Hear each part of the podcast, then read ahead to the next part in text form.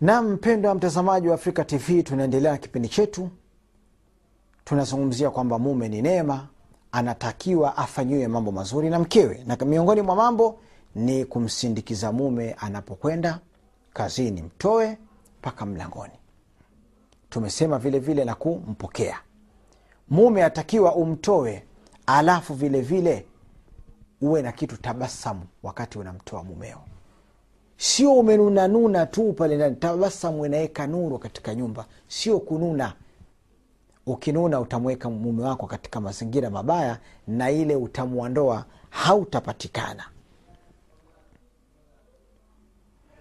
Unapomwaga mume wako kuna mambo mengi ambayo yanapatikana hapa. Utakapomwambia kwamba mume wangu na kunasihi na kupana saa tuletee riziki ya halali utakuwa mmejiepusha na balaa mmejiepusha na balaa kubwa. Balaa gani? Balaa ambalo utakuwa umejiepusha nalo wewe ni kuingia motoni. Kwa sababu gani? Mume atakapoleta riziki ya haramu damu yoyote nyama yoyote iliyoota ikamea kutokana na riziki ya haramu annaru aula bihi basi kuingia motoni ni bora zaidi. Lakini kuna wanawake wala hawajali almuhimu mume amekwenda kutafuta akaleta. Iwe halali iwe haramu mchanganyiko tu au haramu tupu. Wee hajali. Hii ni hatari. Mkumbushe mumeo. Wewe hapo nyumbani pia ni daia lakini wakati wa kumkumbusha ndio ule ambao mnatoka huku una tabasam unamshumu unamwombea dua unampa na maneno hayo. Lakini cha kusikitisha leo watu mtu nyumbani kwake anakaa lakini simu yake mtu haram. Amepata kuela haramu nguo zake anazovaa hela ya haramu gari yake hela ya haramu kiwanja kile alichojenga nyumba pale cha haramu matofali chakula chake haramu vishavu vile vya mkewe vilivyomwagika na kitumbo chake yeye baba mwenye nyumba ni haramu tupu na anawalisha watoto haramu pana usalama hapa kweli kesho mbele ya mwenyezi mungu? Lakini mkumbushe mumeo kila mara mume wangu riba. Hela ya riba hiyo. Acha kabisa. Rushwa acha. Kutapeli watu acha.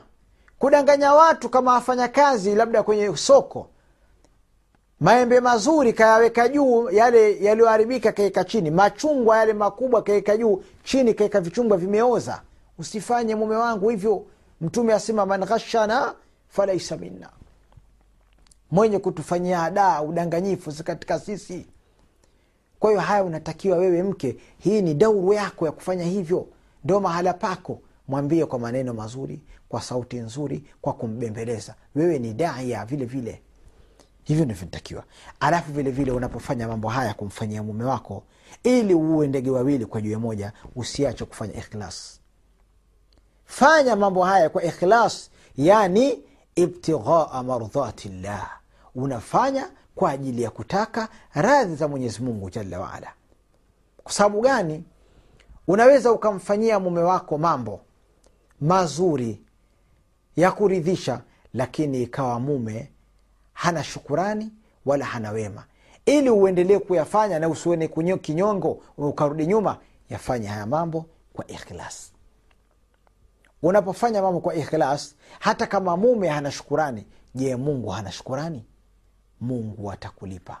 Wewe unachotaka sio upendo wa mume tu. Cha kwanza ni radhi za mungu kwa sababu wewe hatima yayote utakufa utaingizwa kaburini utafufuliwa na kesho kuna pepo na moto. Ili uingie peponi inatakiwa uwe umefanya matendo yako kwa ajili ya allah. Kwa hiyo kumtii mume kumfanyia mambo mazuri mume kwa ajili ya allah unapata radhi za mwenyezi mungu kwa hiyo mwenyezi mungu ni mwenye kushukuru ana shukurani atakulipa.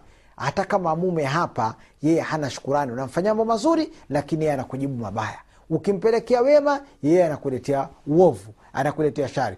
Kwa hiyo kwa kufanya kwako mambo haya kwa ajili ya mungu yani kufanya kwa ikhlas hii itakufanya haya mambo yaone ya kawaida na wala hayatokubabaisha lakini unapofanya haya mambo kwa ajili ya kutaka kumridhisha mumeo tu.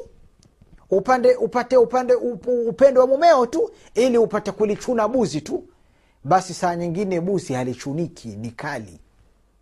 Sasa pale ndipo unapobaki kunanii sasa.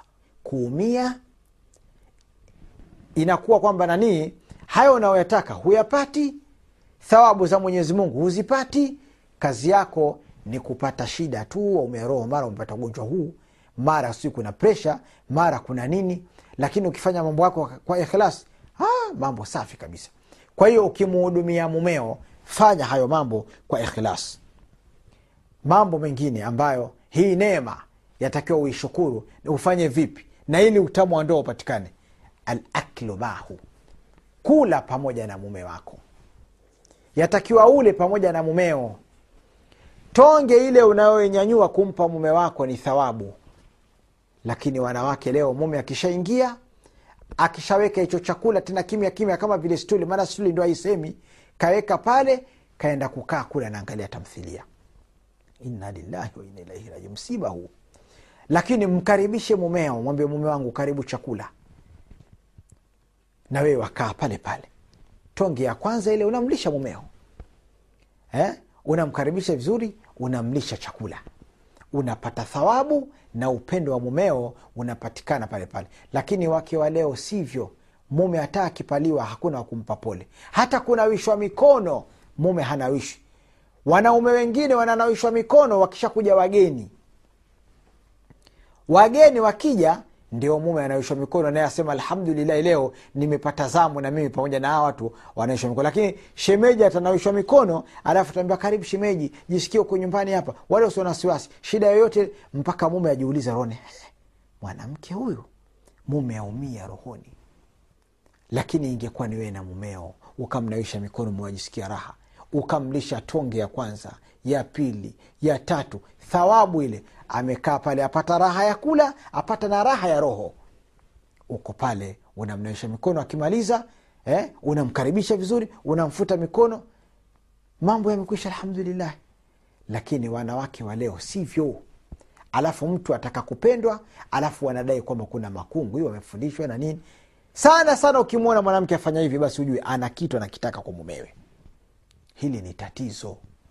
Ni tatizo. Fanyeni mambo kwa ikhlas na unapofanya mambo kwa ikhilasi kama haya hata kama mume hajibu mazuri lakini ukimwomba mwenyezi mungu kwa matendo yako mema haya haya ya rabbi mume wangu haelekei. Nikimfanyia mema yanakuwa ni mabaya. Na kuomba ya rabbi. Kwa huu wema ninaofanya kwa ajili yako wewe mwenyezi mungu kama umeuridhia mnyoshe mume wangu. Mnyoshe mume wangu ende sawa twende kama wanavyoishi wenzetu kwa raha kwa amani salama salimini. Jambo jingine ambalo inatakiwa huyu mume afanyiwe ni jambo gani? Inatakiwa mwanamke awe na subira. Amsubirie mumewe. Mume ni binadamu. Ateleza akosea kuwa na subira. Na pia subira hiyo yaweza kuwa kama vile wafanya subira kwa ajili ya mtihani. Kweli kuna wanaume wengine ni mtihani. Sasa mtihani wakimbilika? Haukimbiliki. Dawa ya mtihani utaipata wapi? Huwezi ukatoka hapa ukasema waenda hospitali wapi mnazi mmoja labda zanzibar au unaenda hospitali sijui kwa dokta nani waenda kupima kwamba waenda kutaka dawa. Dawa ya nini? Dawa ya mtihani. Utatiwa utatiwa kamba utaonekana tahira wewe lakini mtihani wataka subira mume kama hatulii nyumbani mume sijui unavyotaka yaende haendi. Kule ni mtihani mtihani hauna nembo. Kwao ni kuvumilia na kumwomba mwenyezi mungu. Kama mmefanya sijui vikao na nini haviwi je mungu hayawezi? Mwombeni mwenyezi mungu. Na mungu watu wanasema mwomba mungu hachoki. Usichoke ndugu yangu. Jambo jingine ambalo natakiwa mtu mwanamke alifanye kumfanyia mumewe ni baridi kumwekea baridi au kumwekea joto katika kitanda chake. Nchi tunazoishi kuna wakati zina joto kuna wakati zina baridi. Wengine watumia majiko ya mkaa wengine watumia sijui vitu gani lakini mi nasema ili uue ndege wawili kwa jiwe moja na upatikane ule utamu wa ndoa siku za baridi. Mwanamke kwa mujibu wa madaktari wanasema kwamba mwili wa mwanamke una joto sana. Basi wewe wakati wa kulala kitanda kiko baridi mwekee mume wako katangawizi. Awe anakunywa wewe wakati ule anakunywa, anakunywa tangawizi unalala pale kitandani. Unalala kwenye kitanda pale unakaa kwa muda ule ambao atamaliza tangawizi na wewe tayari pashakuwa vizuri pale unanyanyuka. Atashangaa kwanza. Atambona mke wangu afanya hivi? Wambea mume wangu mimi mwili wangu una joto. Kwa sitaki ulale sehemu ya baridi. Kwa hiyo nimelala mimi kwanza pale iondoke ile baridi papatikane joto na wewe mume wangu ndio ulale. Haya mambo kama haya ukimfanyia mumeo hutomkamata. Mume huyo asiyekamatika na mambo kama haya si mume tena balaa huyo hayo ni mambo ndugu yangu yatakiwa ufanye. Wala usiende kwa waganga tu. Nagamba tu nagamba sanga ndima sanga vyozo. Ah haya ndio mambo ya kuyafanya.